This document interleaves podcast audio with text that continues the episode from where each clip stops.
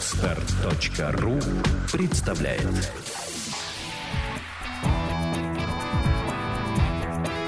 Александра и Андрей Капецкие в лучшем психологическом подкасте «Психология, мифы и реальность». Здравствуйте, дорогие друзья. Здравствуйте. Очередное тяжелое письмо у нас сегодня в разборе. Человек ждет уже некоторое время. Настало его время выслушать наши рассуждения. Мы попросили его заполнить тест наш, который платный. Мы ему предоставили возможность бесплатно его заполнить, так как тест, который он предоставил, был для нас недостоверен. Мы его сразу разберем или в конце уже, в письма? Я думаю, что тест мы разберем по ходу своих рассуждений. Но почему мы попросили человека заполнить тест? Потому что он предоставил данные о прохождении когнитивно-эмотивного теста, созданного Юрием Михайловичем Орловым. А, собственно, этой методикой диагностической мы пользуемся, но на другом программном обеспечении. Это очень старая версия. Нам с ней трудно работать, потому что она не то, чтобы она недостоверна, она очень малоинформативна. Поэтому свою более расширенную версию, более подробную, мы попросили человека пройти. Ну и, соответственно, чтобы дать ему возможность сравнить полученные результаты у нас с теми результатами, которые предложила ему старая программа Юрия Михайловича Орлова. Начну? Давай. Здравствуйте, Александра. Прежде всего, хочу поблагодарить вас за то, что вы есть, а также за ту великую работу, которую вы делаете. Слушаю вас уже 2 года. Благодаря подкасту «Психология, мифы и реальность» многое понял о себе. А то, что раньше в себе считал странностями, стало более просто. Случайно наткнувшись на ваш подкаст, прослушав и прочитав лекции и брошюры Юрия Михайловича Орлова, у меня возникло не только понимание процессов, обуславливающих мои негативные переживания, но и желание поменять себя, а также я понял, что выход есть. Расскажу о себе. Мне 21 год. Я учусь на 4 курсе. Примерно в 10 лет в отношении меня были совершены действия сексуального характера 2 раза со стороны близкого мне человека. В то время я не до конца понимал, что со мной происходит, особо не сопротивлялся. Во 2-й раз я убежал и закрылся в ванной. После рассказал родителям, и больше этого не повторялось. До 16 лет я не испытывал особых трудностей в своей жизни. Конечно, была застенчивость, неуверенность, но тогда это не сильно доставляло проблем. Я даже на это время забыл о том, что со мной произошло, и не вспоминал об этом. В 10 классе у меня появилась седина на виске, что тоже вызвало неприятные переживания. Но теперь у меня депрессия, комплекс неполноценности, вина, обида, стыд, а возможно и что-то еще. Я очень необщительный, замкнутый. В присутствии посторонних людей, при общении с ними у меня возникает оцепенение, как в момент насилия.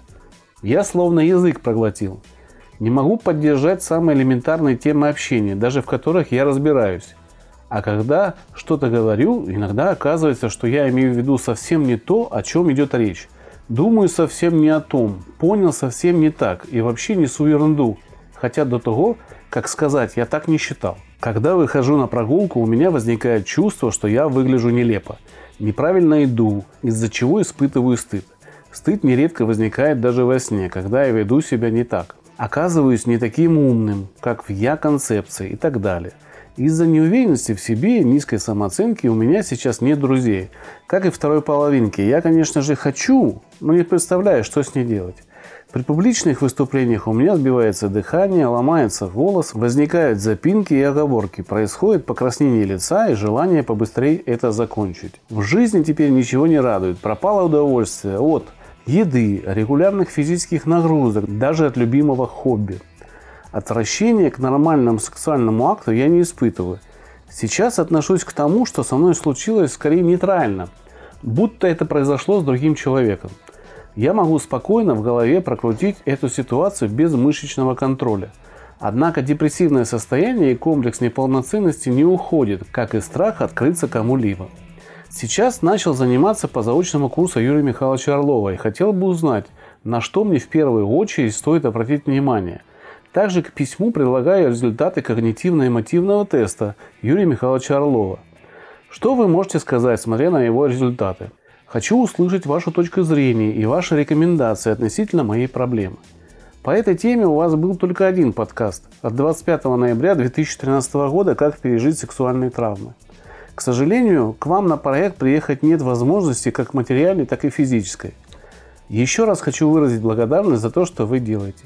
Извините за беспокойство, возможно, моя проблема будет интересна некоторым слушателям. Спасибо за внимание. Спасибо этому парню за то, что к нам он обратился. И я хочу сказать, что первый свой страх, такой сильный, он уже преодолел, обратившись к нам. Да, он действительно сказал, что я боюсь кому-то это озвучить, доверить, но тем не менее сделал это. Да, так что молодец. С чего начнем обсуждение? Скажи мне, какое впечатление оставляет у тебя это письмо? Парень рационален, судя по письму, вот мне так кажется, да? Эмоции он делит и понимает их, но справиться с ними не может. То есть он понимает, что происходит, но инструмента, как с этим справляться, нету. Это показывает то, как он выступает, или то, как он общается, или то, как он слушает, то, как он понимает других людей. На все это влияет эмоции. Конечно, хорошо и замечательно, что он прочитал много книг, сделал какие-то выводы. И наверняка от этого жизнь стала легче. Но я вижу, что работа еще не початый край. Я не знаю, как там тест, который ты, наверное, прокомментируешь, но мне кажется, что очень мало мыслей у него, которые могут оправдать его действия, а может быть и других людей. Но что хорошего я вижу, что он справится с этим, потому что именно его рациональность, его умение рассуждать, умение выкладывать эти мысли на бумагу ему очень сильно помогут. Я по-другому оцениваю письмо. Я вижу, что все письмо построено вокруг идеи нелепости. Вот он нелеп во всех своих проявлениях, и этим мучается какое-то время. И это постоянно звучит в письме. Но удивительно другое, что при вот этой тотальной нелепости своей он умудрился, слушая наши подкасты, провести угошение вот того чувства отвращения, которое связано с сексуальным насилием детства. Вот это просто у меня не укладывается в голове. Как он умудрился это сделать самостоятельно? В этом смысле браво, ура, молодец, давай зачетку 5. В общем, это уникальный какой-то случай. То есть интеллект у парня-то высокий. Смотри, он оценивает то, что с ним происходит, довольно точно. И смотри, какая история. С тем, что называется сексуальная травма, он справился с воспоминаниями этими, да? А невроз стыда преодолеть не смог. И не может понять, почему. Как ты думаешь, почему? Твоя версия. Потому что он обращается к себе. Это больно. Он не знает, может быть, пропустил в наших подкастах совет, что нужно обращаться в третьем лице, чтобы ослабить это. Нет. Здесь больше, глубже, да? Здесь другая проблема. Те, кто нас слушают, им кажется, многим, что если ты просто сделал чувство покоя, и если просто в уме прокрутил какую-то ситуацию, то этого достаточно для того, чтобы жизнь наладилась в целом. Нет. Это упражнение представляет собой лишь один из видов угошения, который просто устраняет реакцию на конкретную группу раздражителей в конкретной ситуации. И только. А вот чтобы жизнь наладилась, нужно сменить философию, то есть взгляд на мир. То есть вот ту самую концепцию «я», о которой он говорит, да? Да. Да, а это совершенно другая работа. Да, она требует успокоения для размышления над своей жизнью. Но это не будет ключевым. Ключевым здесь будет то самое движение по алгоритму и то самое рассуждение в определенном коридоре философском, которое предложил Орлов. И поэтому он очень правильно сделал, что купил дистанционный курс. Это, правда, займет у него 1-2 года, в лучшем случае 1,5. Но, по крайней мере, так происходило при жизни самого Орлова. При условии, что Орлов проверял тетради. Справится ли этот парень самостоятельно без внешнего контроля, ну, так сказать, тьютера, какого-то элементора, потому что самого Орлова нет. Курс-то он купил, а кто ж его контролировать теперь будет на этом курсе? Вот в чем вопрос. Думаю, да. Раз он справился с первой задачей, и, кстати, она узловая, и она действительно очень важна, то я думаю, что он последовательно справится и с выработкой некоторой философии. И я просто ему помогу немножко, но я думаю, что это даст очень большой эффект. Я еще раз обращу внимание автора письма на идею нелепости. Вот от этой мысли о том, что я нелеп во всех своих проявлениях, и следует избавляться. И ключевым здесь будет не какое-то одно переживание, стыд, допустим. Хотя да, он постоянно чувствует стыд от того, что ведет себя нелепо. Не понял людей. Ну, что-то ляпнул, брякнул не в такт. Не о том говорит. А связка страх, стыда и сам стыд. Вот такое вот колбаса навороченная. Я просто передаю ему от себя вот пожелание не опускать руки. И это письмо, это пример для многих, кто нас слушает. Пример, что надо двигаться вперед. Не надо оценивать, получилось, не получилось.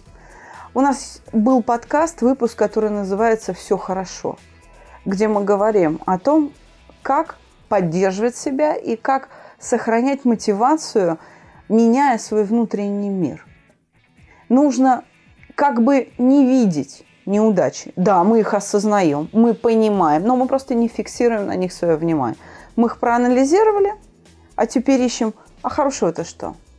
Все-таки мотивация будет в работе над собой лишь тогда, когда ты зафиксировал свое внимание на том, что с тобой хорошего происходит. То есть положительное эмоциональное подкрепление мы можем давать себе сами. Это будет так и называться – самоподкрепление.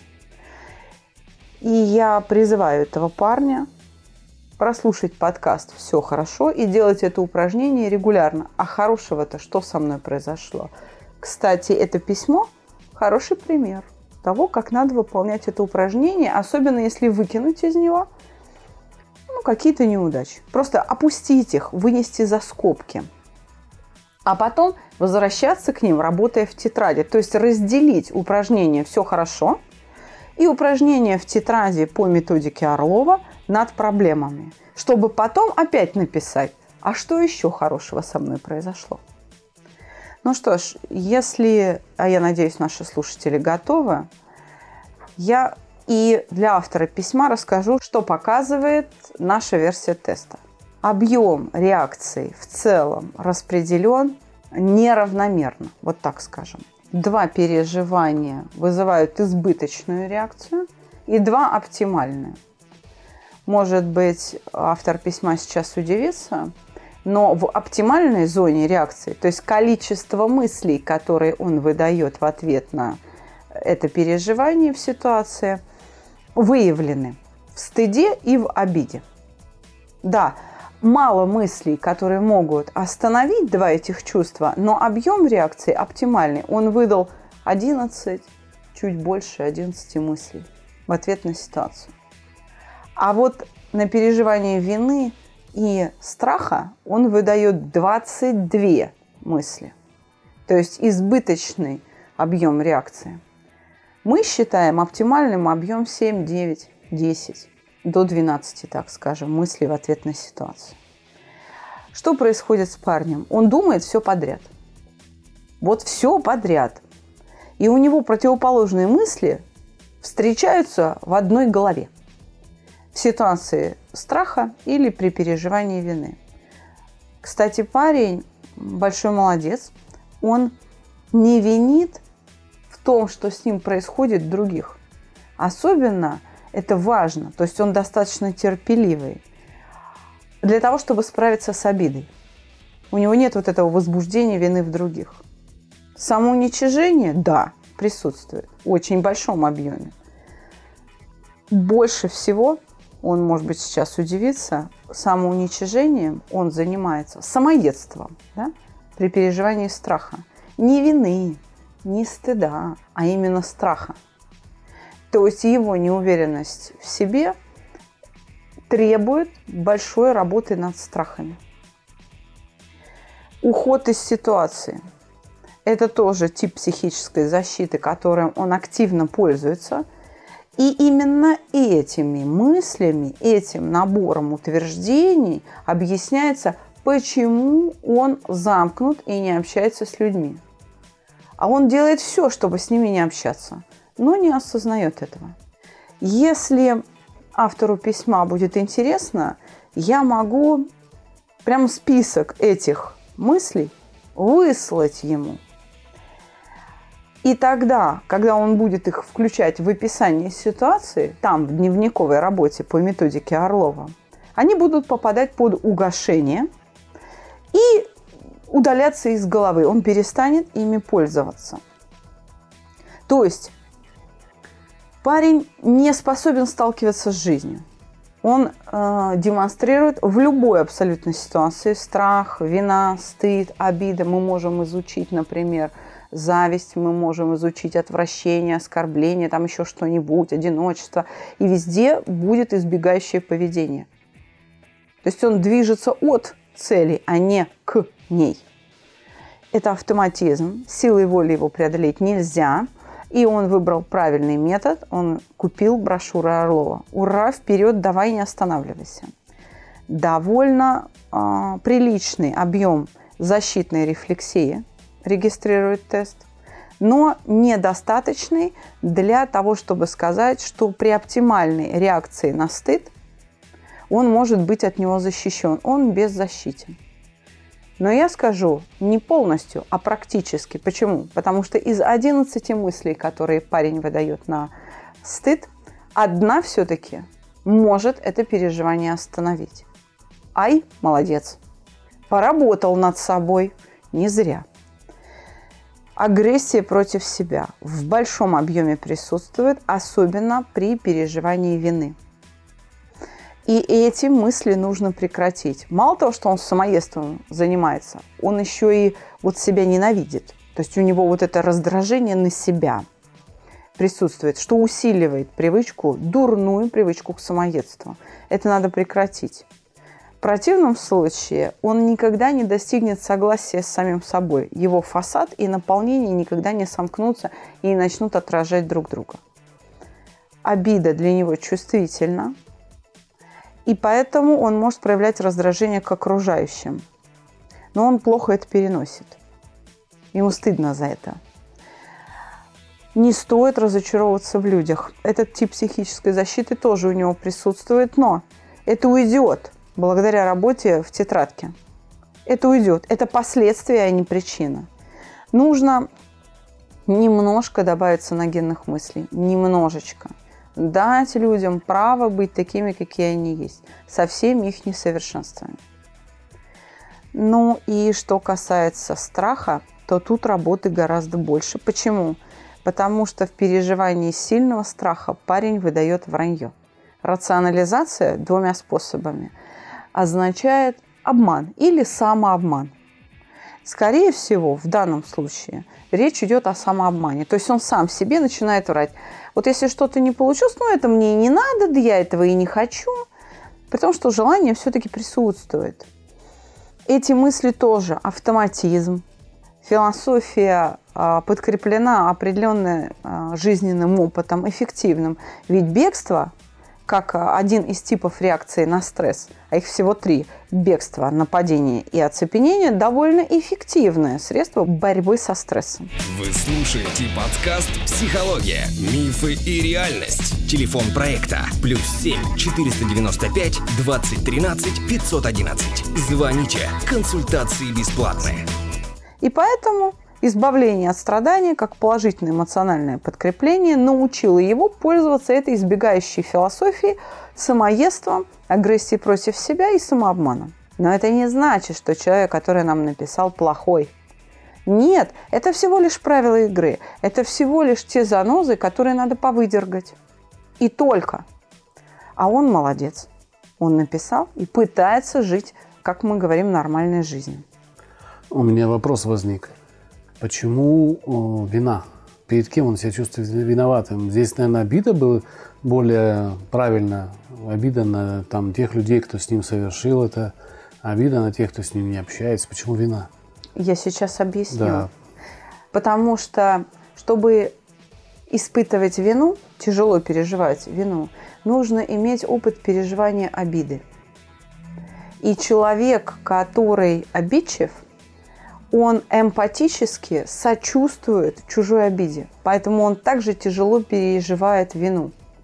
Понимаешь, какое дело? Если бы ни одной мысли, которая способна обиду остановить, тест не зарегистрировал, потому что испытуемый не пользуется этими мыслями, то вина, как переживание, как часть его биологической жизни, да, как часть его душевного мира, была бы просто вытеснена.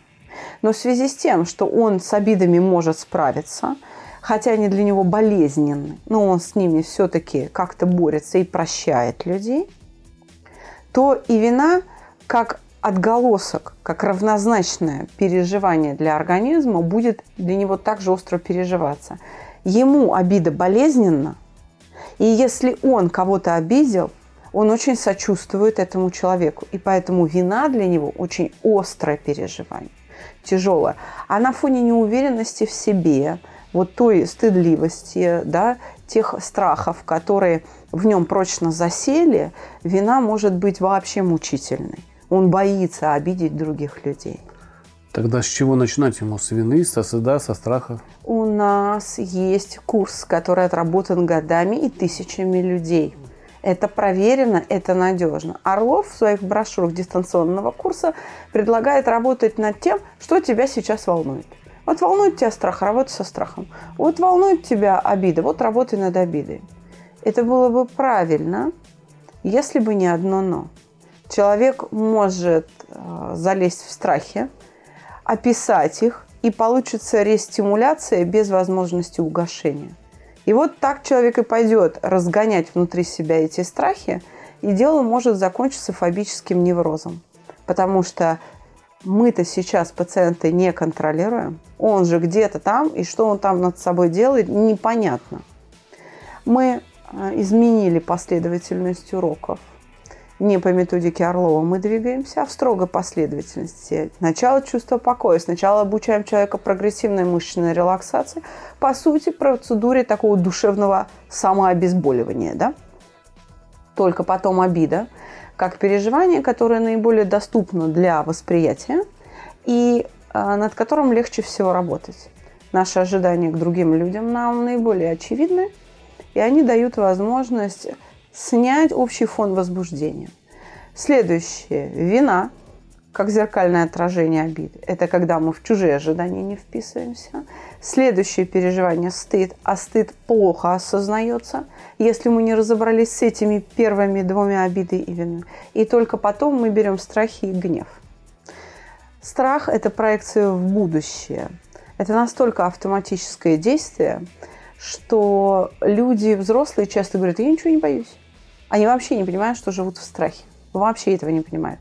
А вот когда человек прошел курс в той последовательности, которую они проходят на проекте «Чувство покоя», страхи вылезают сами собой.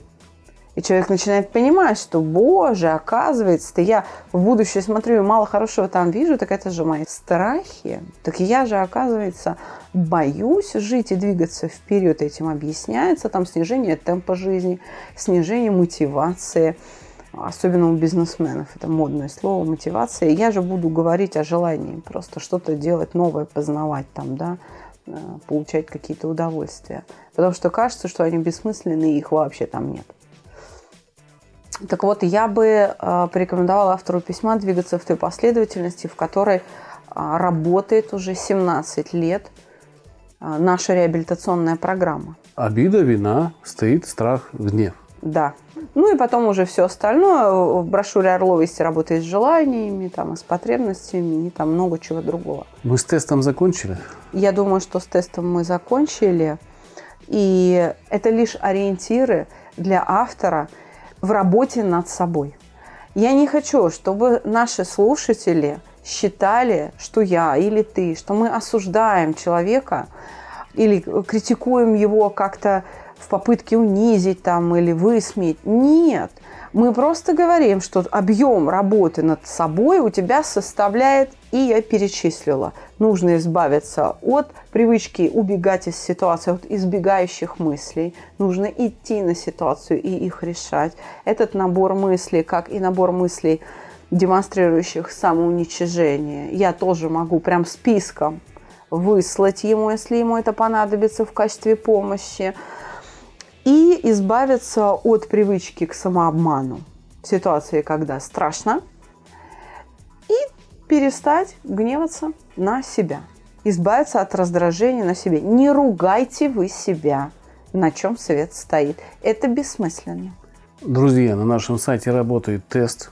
Можете его пройти за определенную сумму денег и получить вот примерно такой же разбор. В письменном виде экспертизу теста. Он же поможет вам сориентироваться, какой курс лучше у нас пройти и почему. Да. Давай начнем потихоньку разговаривать о насилии. Тем более насилие здесь над мальчиком, не над девочкой. С девочками не то, что все понятно, но там есть какая-то логика действия. То есть девочка, насильник... Как сексуальный объект, да. Ну как бы более понятно. Да, да, более понятно. Не могу понять, почему... выбирает мальчиков, тем более это близкий человек. Могу так предположить, что это брат, либо сестра, не знаю, кто из них и какого рода было сексуальное насилие. Хорошо, что оно прекратилось. Хорошо, что он справился со страхами, рассказал родителям. Это очень замечательно. И это как раз, как мне показалось, такая хорошая черта, в которую нужно развивать в себе. Что приводит людей к таким действиям? Я вот просто в шоке, не могу понять. Хотя, конечно же, это присутствует, и не только в России, это по всему миру присутствует. В подавляющем большинстве семей есть инциденты между братьями и сестрами подобного рода. Большая часть этого латентна, то есть она скрыта от родителей. И для родителей именно в подростковом возрасте непонятно, что это вдруг резко отчуждение между детьми произошло. Это происходит от того, что родители невнимательны к переживаниям детей, не чутки к ним, потому что сексуальная тема табу. Если не табуировать эту тему, а обсуждать именно в подростковом возрасте, вы будете управлять процессом осознания того, что такое секс, что такое близость, для чего это нужно. Что такое части тела. Совершенно верно. И в вашей семье между детьми не возникнет такой проблемы. К несчастью, эта тема не обсуждается в обществе, а имеет размер весьма большой. Я думаю, что это откликнулось сейчас в душах очень многих наших слушателей. Андрей, в этом письме, по большому счету, ответ на вопрос... Почему здоровые молодые мужчины, которые гетеросексуальны, не пытаются строить отношения с женщинами, с девушками, всячески избегают и боятся этого, при том, что у них нормальная здоровая эрекция, интерес и желание иметь семью. Именно потому, что это в жизни есть, но общество этого не видит. Это буквально вот там каждая вторая семья в такую ситуацию попадает, когда младшая сестра и... Семья, где есть двое и более детей. Да. Когда младшая сестра боится признаться родителям, что брат переползает к ней в кровать по ночам. Согласен. Но это ситуация. И ни брат, ни сестра не очень-то понимают, что происходит.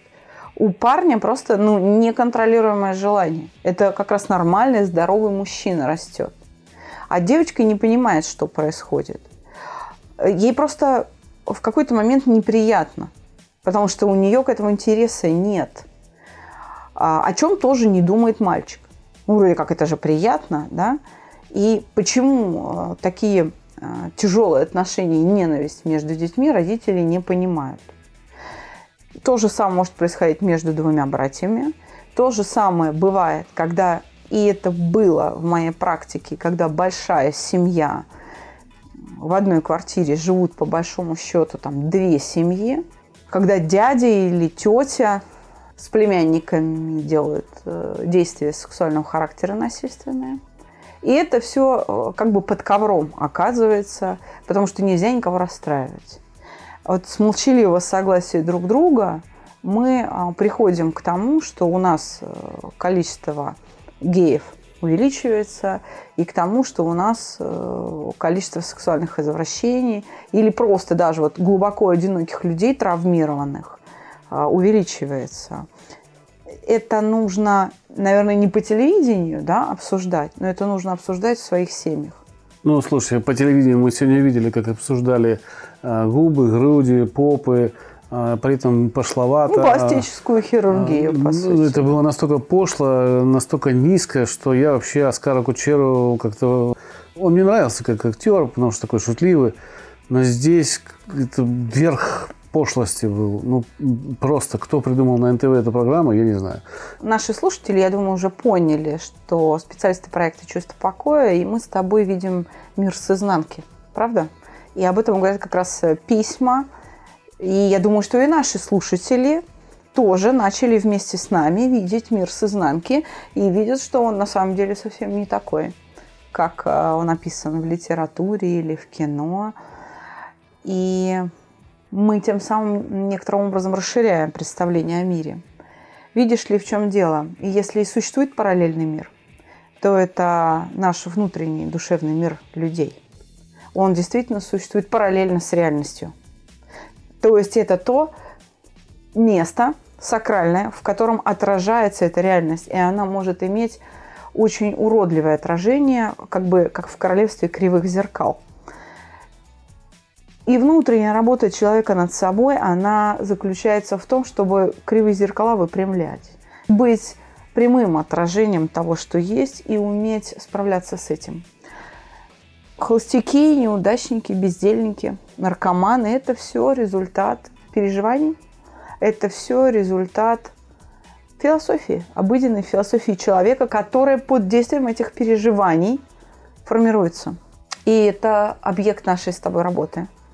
Для того, чтобы изменить эту жизненную философию, для того, чтобы изменить характер переживаний, для того, чтобы мой внутренний душевный мир, как параллельная реальность, отражал красоту этого мира, люди приходят на проект «Чувство покоя», приходят, обращаются к психологам и пытаются что-то с собой делать. Видишь ли, даже в благополучной семье могут происходить такие большие неприятности. Не потому, что родители глупы, а потому, что им не приходит в голову обращать на это внимание и думать о последствиях. Табуирование, то есть запрет на обсуждение таких тем в надежде, что вырастут, сами все поймут, может быть очень вреден. Ведь дело в том, что то, что происходит с твоим организмом, если обсуждать нельзя, то это нельзя обсуждать и в книгах, и в интернете. Понимаешь, послушные дети, они будут пытаться как-то сами с этим что-то сделать. В связи с этим у меня вопрос. Недавно, полгода, может, год назад в Фейсбуке прокатилась волна излияний по поводу насилия, которое было в жизни. Помнишь, такое было, да? Да. А вот это была правильная поднятая волна? Ну, то есть это дало какое-то освобождение для людей или это навредило больше другим людям? Или, может быть, даже самому человеку, который писал это. Поведясь на то, что, все делают, хэштег там, и я расскажу. А ведь потом это прочитают друзья, может быть, к нему изменится отношение. Стоит ли делать такие всплески, выворотки своей нечистой одежды? Это очень правильный вопрос, Андрей, это очень правильный вопрос. Помнишь, мы с тобой делали и подкаст об искренности, да. И вместе с доктором Данилиным. И вопрос об искренности приходил на Ask.fm, и он попал в мою книгу «100 вопросов о любви». И я ответила на него. Искренность, да, она очень нужна, она очень важна. Но все должно быть уместно и соответствовать ситуации. В противном случае это глупо. И это действительно может привести к очень нежелательным последствиям. Ведь мы, допустим, между собой очень искренни, верно? Да. Но у нас есть то, что мы не обсуждаем. То есть у каждого есть какая-то внутренняя часть, теневая сторона у каждого из нас, и у тебя, и у меня, да, по отношению друг к другу. Почему? Это свобода. это свобода, но вместе с тем это мотивировано чем? Если я люблю, да, человека, я буду его беречь. Беречь, да, не навреди. Совершенно верно. Да. Есть вещи, которые человек вот не хочет знать не потому, что это изменит отношения, а потому, что он может переживать очень за другого. Правда? То есть, если я узнаю, что с тобой когда-то было несчастье, и ты был в опасности, допустим, в смертельной опасности, то я могу очень переживать за это сейчас, хотя это было там 10 лет назад. А с другой стороны, ты меня можешь потом обвинить, что почему же так долго молчал. Да, то и есть так далее. Здесь может из искры возгореться пламя, которое совсем не нужно. Которое совсем не нужно. Совершенно, и опять же, эти переживания за тебя у меня могут возникнуть именно в силу любви. А как быть тогда тем людям, которые ходят с этой внутренней проблемой в себе, и вот им сказали, вы выплесни, они выплеснули, а легкости вот, нету. Да, так вот я продолжу свой ответ.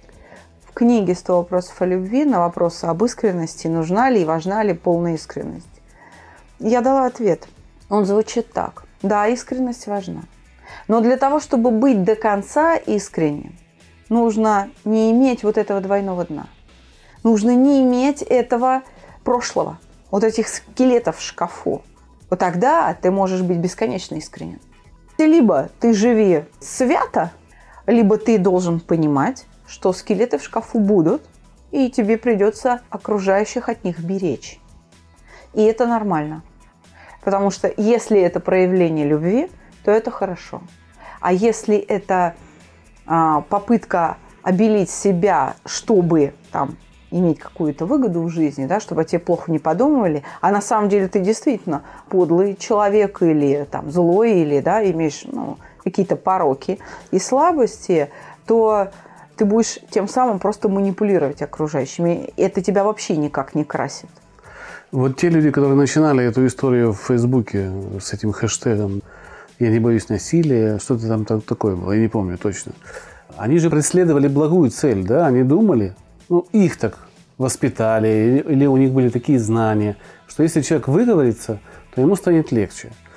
Но я очень часто видел, что люди негативно к этому отнеслись. Очень негативно, что они не хотят этого слышать. Это со стороны читателей. Очень многих удалили из друзей. Были какие-то ссоры, были разборки, были вещи, когда человек хранил в себе спокойно что-то, что ему причиняло боль. После этого прошло уже лет 15, и вот он его вынул и выложил, и у него начались проблемы с самим собой. Вторая волна переживаний. А так как он уже человек взрослый, и у него уже много автоматизмов, это привело к тому, что людям стало плохо просто. Очень много негативного. Почему нету у нас вот этой психической безопасности, что ли? Почему люди делают вообще какие-то вещи, которые не должны делать? Вчера вот пришла вещь, что арестовали руководителей психологического центра в Санкт-Петербурге за самоубийство женщины, которое там в 2013, по-моему, или 2014 году произошло, где применялись суггестивные методы работы, что, в общем-то, калечило людей, не избавляло от психических проблем. Почему это вообще у нас возможно? Я сейчас, конечно, вопрос в пустоту задаю, не тебе. Это мои мысли. Меня это очень сильно трогает, потому что я знаю, как это должно быть, я понимаю, что такое психическая защищенность, как она у нас на проекте выстроена, когда я вижу насилие над другими людьми, когда люди еще и с пеной у рта защищают какие-то вещи, которые нужно вообще вычеркнуть каленым железом. Потому что таков уровень культуры мышления, таков уровень восприятия мира. Вот люди считают, что так правильно. Они пользуются этими мыслями в большом объеме ежедневно, и поэтому это возможно. Почему нам с тобой пишут вот такие письма? Потому что люди осознают, что проект «Чувство покоя» – это зона психической безопасности. Почему они приходят к нам на курсы? Потому что не надо белье наружу выворачивать, потому что мы это не обсуждаем. Это даже тренер, даже специалист проекта, психолог, который ведет курс, не знает, что ты там пишешь. Нет, мы обсуждаем, если человек это хочет сказать. Мы не отказываемся выслушать. Но в этой душе никто не топчется, и никто ее не ковыряет. Это не является условием для посещения курса. Вы Вы слушаете подкаст «Психология. Мифы и реальность». Телефон проекта +7 495 2013 511. Звоните. Консультации бесплатны. По поводу волны в интернете. Я скажу тебе словами британского актера и сценариста Питера Кука. «Я иду в театр, чтобы развлечься. На сцене мне не нужны изнасилования, содомия, кровосмешение и наркотики. Все это я могу получить и у себя дома». Поэтому я тоже очень против того, чтобы в социальных сетях это обсуждалось. Хрупок очень внутренний мир человека, если это королевство кривых зеркал. Никто не может предположить, какие могут быть последствия. Травмированная душа этого не выдержит. Этого и так достаточно. И своим откровением вы еще больше ухудшаете ситуацию вокруг себя. Поэтому, если еще раз вернуться к искренности, да, искренность важна, она очень нужна. Но чтобы быть абсолютно искренним, надо тогда быть святым. Тогда работайте над собой, чтобы вам было не страшно, а приятно быть искренним, чтобы это радовало окружающих и не причиняло им боли. Развивайте в себе добродетели. Тогда вы можете позволить себе абсолютную искренность. Когда вы уже взрослый человек, пришедший к мысли о том, что искренность вам необходима как воздух, вам придется смириться с тем, что у вас есть скелеты в шкафу. Но развивая в себе добродетели и каждый день отдаляясь от той точки, когда последний скелет был замурован, у вас появляется возможность в будущем открыться другому человеку, близкому. И он примет эти скелеты. Потому что сейчас в этой точке вы совершенно другой человек. Я продолжу твою аналогию, чтобы было красочно. Пока вы этих скелетов не примете, не переработаете, эти самые переживания по поводу этих скелетов, они будут живыми скелетами. Они будут шевелиться, напоминать о себе, высовывать костлявую руку из стены, из шкафа, смотреть на вас пустыми глазницами. И это все может привести к тому, что вы слетите с катушек. Поэтому, конечно же, нужно этих скелетов для себя лично разобрать и обезоружить. Они не должны на вас влиять. Они просто должны быть в вашей жизни как нечто, как опыт, как история. Но отношение ваше к ним должно быть спокойное. Что нам делать по поводу насилия? Вообще, есть ли какие-то рекомендации, как себя вести в случае, когда с тобой такое случилось, или когда ты переживаешь это, уже будучи взрослым? Одна рекомендация, наверное, для умов несозревших, нас тоже они слушают. Если в вашей жизни случилось насилие, неважно, кто вы, мальчик или девочка, и притом я знаю, что у нас почему-то скрывают насилие над мальчиками по какой-то причине. И что делать, когда вы взрослый, когда это насилие не дает вам жить? Как себя вести правильно. Мне кажется, пару таких каких-то рекомендаций общих для всех слушателей было бы неплохо. Первое, что нужно усвоить, это необходимость сопротивления. Надо сопротивляться. И неважно, близкий человек или не близкий. Да. Ваша сексуальная неприкосновенность – это святое. И не только сексуальное, но и физическое, если вас бьют или оскорбляют. Ведь, понимаешь, психическое насилие не менее опасно, а может быть даже и более опасно и болезненно, чем физическое насилие, чем когда тебя лупят. Нужно сопротивляться. Если речь идет о близком человеке, то в том числе нужно уметь прощать, потому что если все-таки насильник, так скажем, это подросток, не взрослый человек, он может не понимать, что он делает. Это уже недостаток воспитания, это уже претензии к родителям, почему они не объяснили. Почему у него так искажено представление о реальности, что можно, а что нельзя? То есть, а, сопротивляться. Б, преодолеть чувство стыда. Да. И рассказать кому-то из взрослых, да. Как вот сделал наш герой. Просить помощи не стыдно. Просить помощи необходимо. Нет, просить помощи не стыдно. Стыдно за то, что с тобой сделали. Стыдно рассказать. Страх рассказа, вот этого переживания еще раз, тем более это интимно все-таки.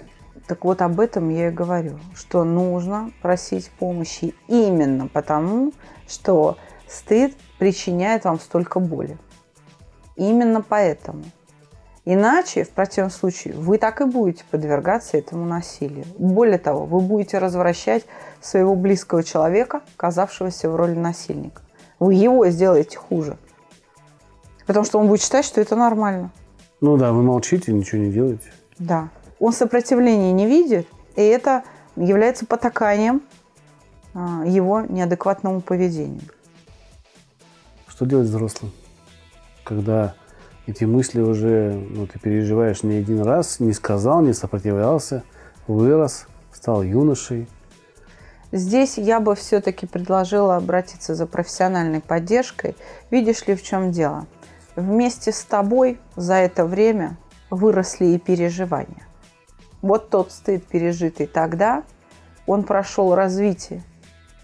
Если дистанция 5-6 лет, то стыд настолько уже видоизменен сейчас, что это не просто память о переживании, не просто память о том событии.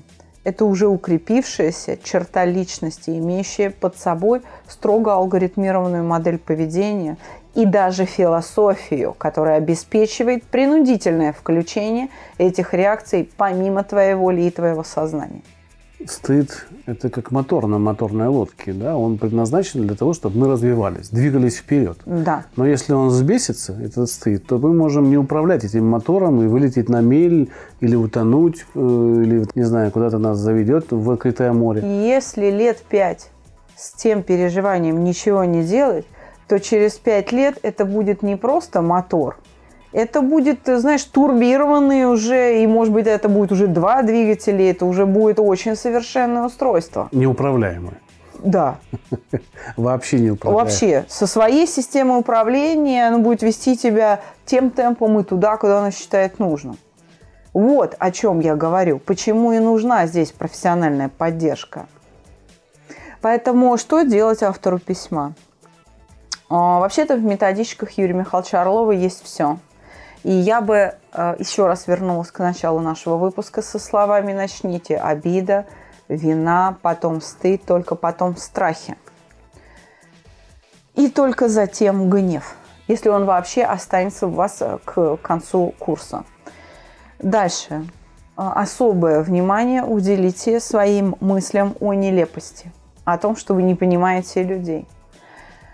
Они должны попадать под угошение, когда вы работаете с переживанием вины, что вы что-то не так сказали, человек обиделся, и с переживанием стыда, что вы ляпнули не впопад и выглядите глупо.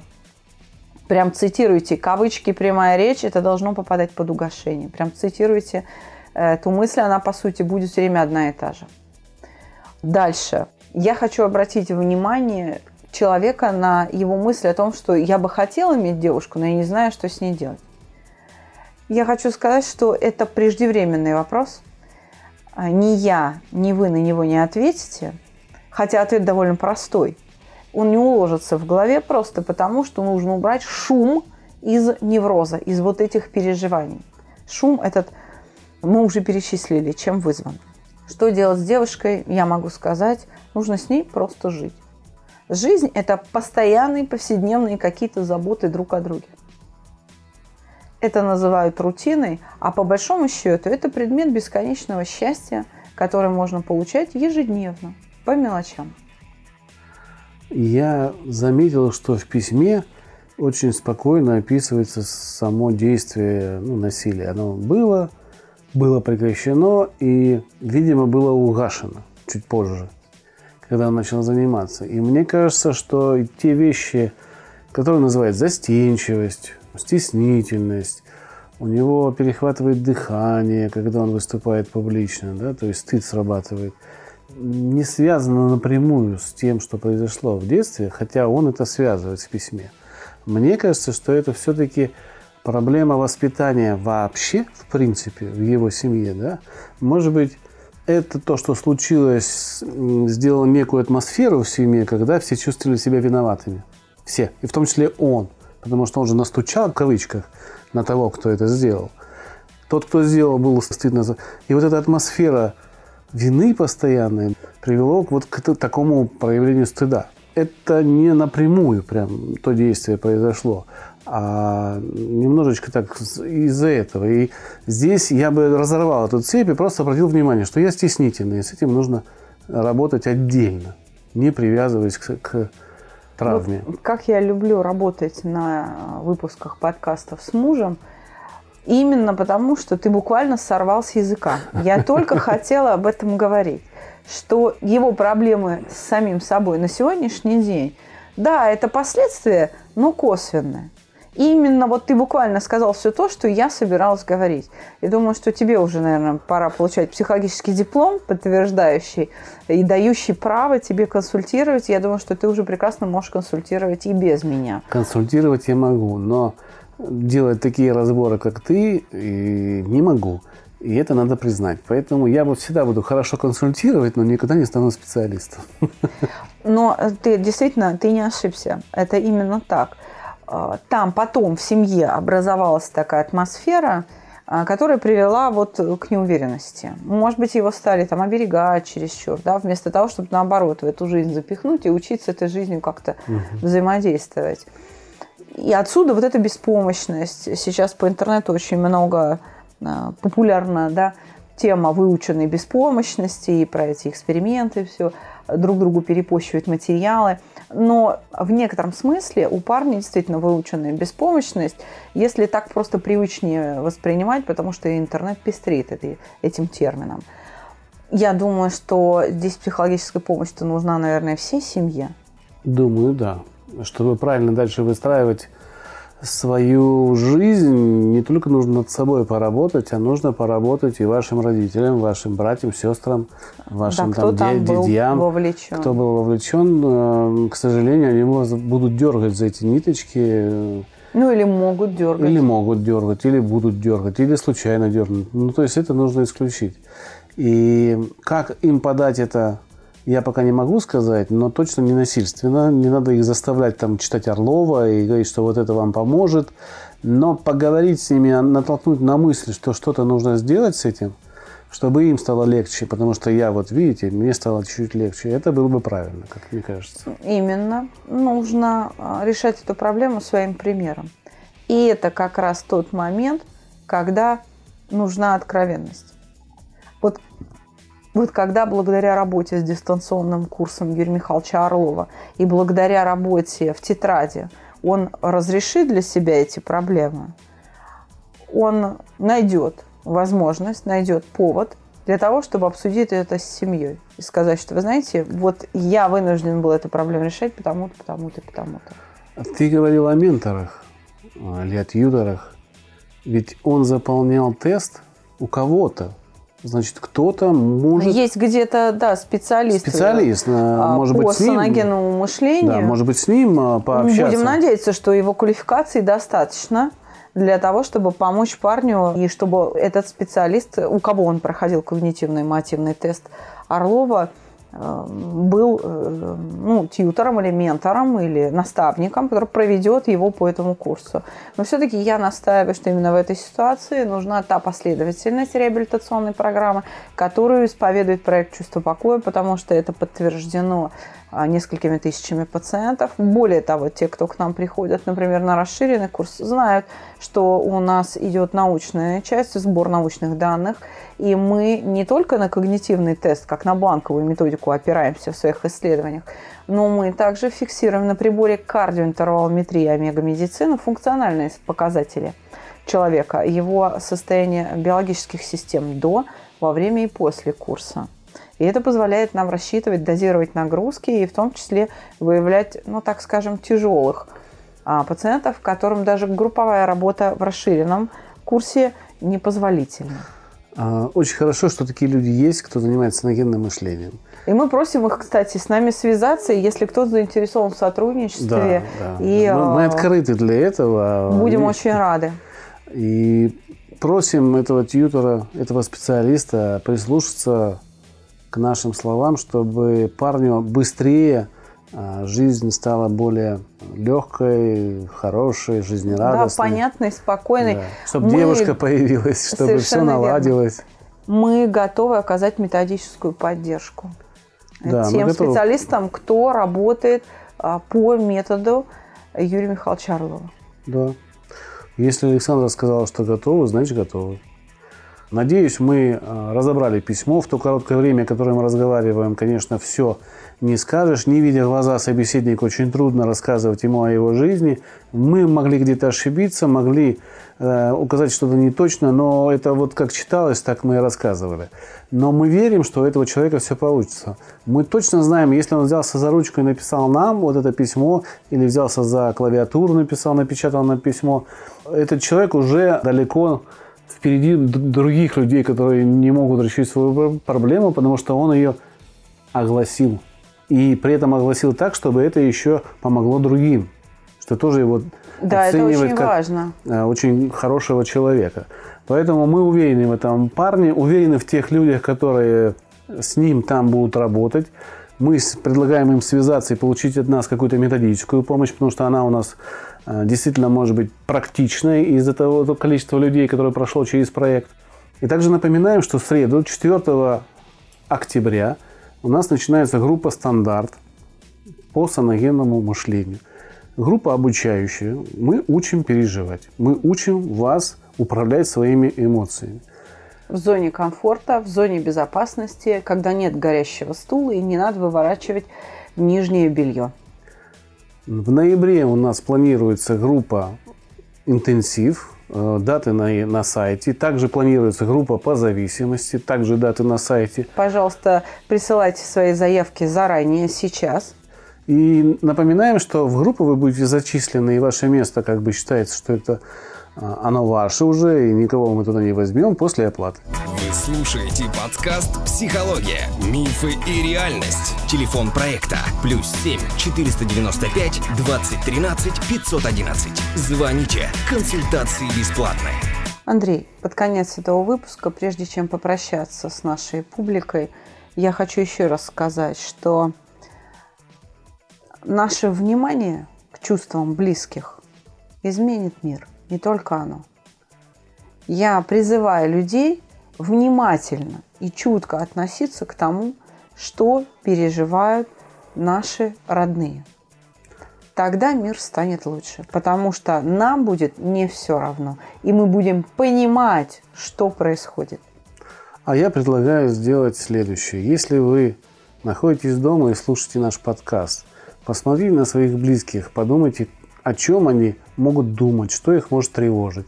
Если вы едете в машине с любимой или с любимым, посмотрите на друг друга и улыбнитесь. Улыбайтесь счастью, обращайте внимание на то, как вы переживаете. Если вы обратите внимание на кого-то, то обязательно обратят внимание и на ваши переживания, и вам будет намного легче. Если ваши дети ведут себя неправильно, непослушно, выдают какие-то резко протестные реакции, это не значит, что у вашего ребенка дурная наследственность. Это результат, в том числе, ваших действий, вашего непонимания.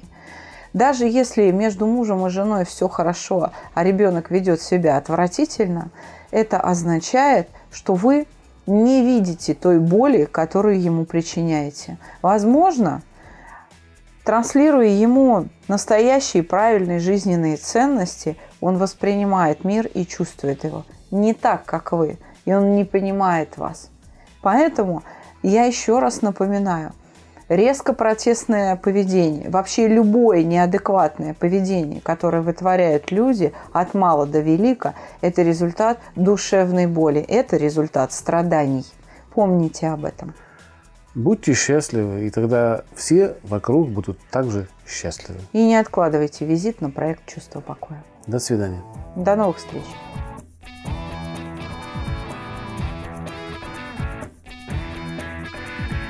Психология, мифы и реальность. Слушайте каждый понедельник и четверг.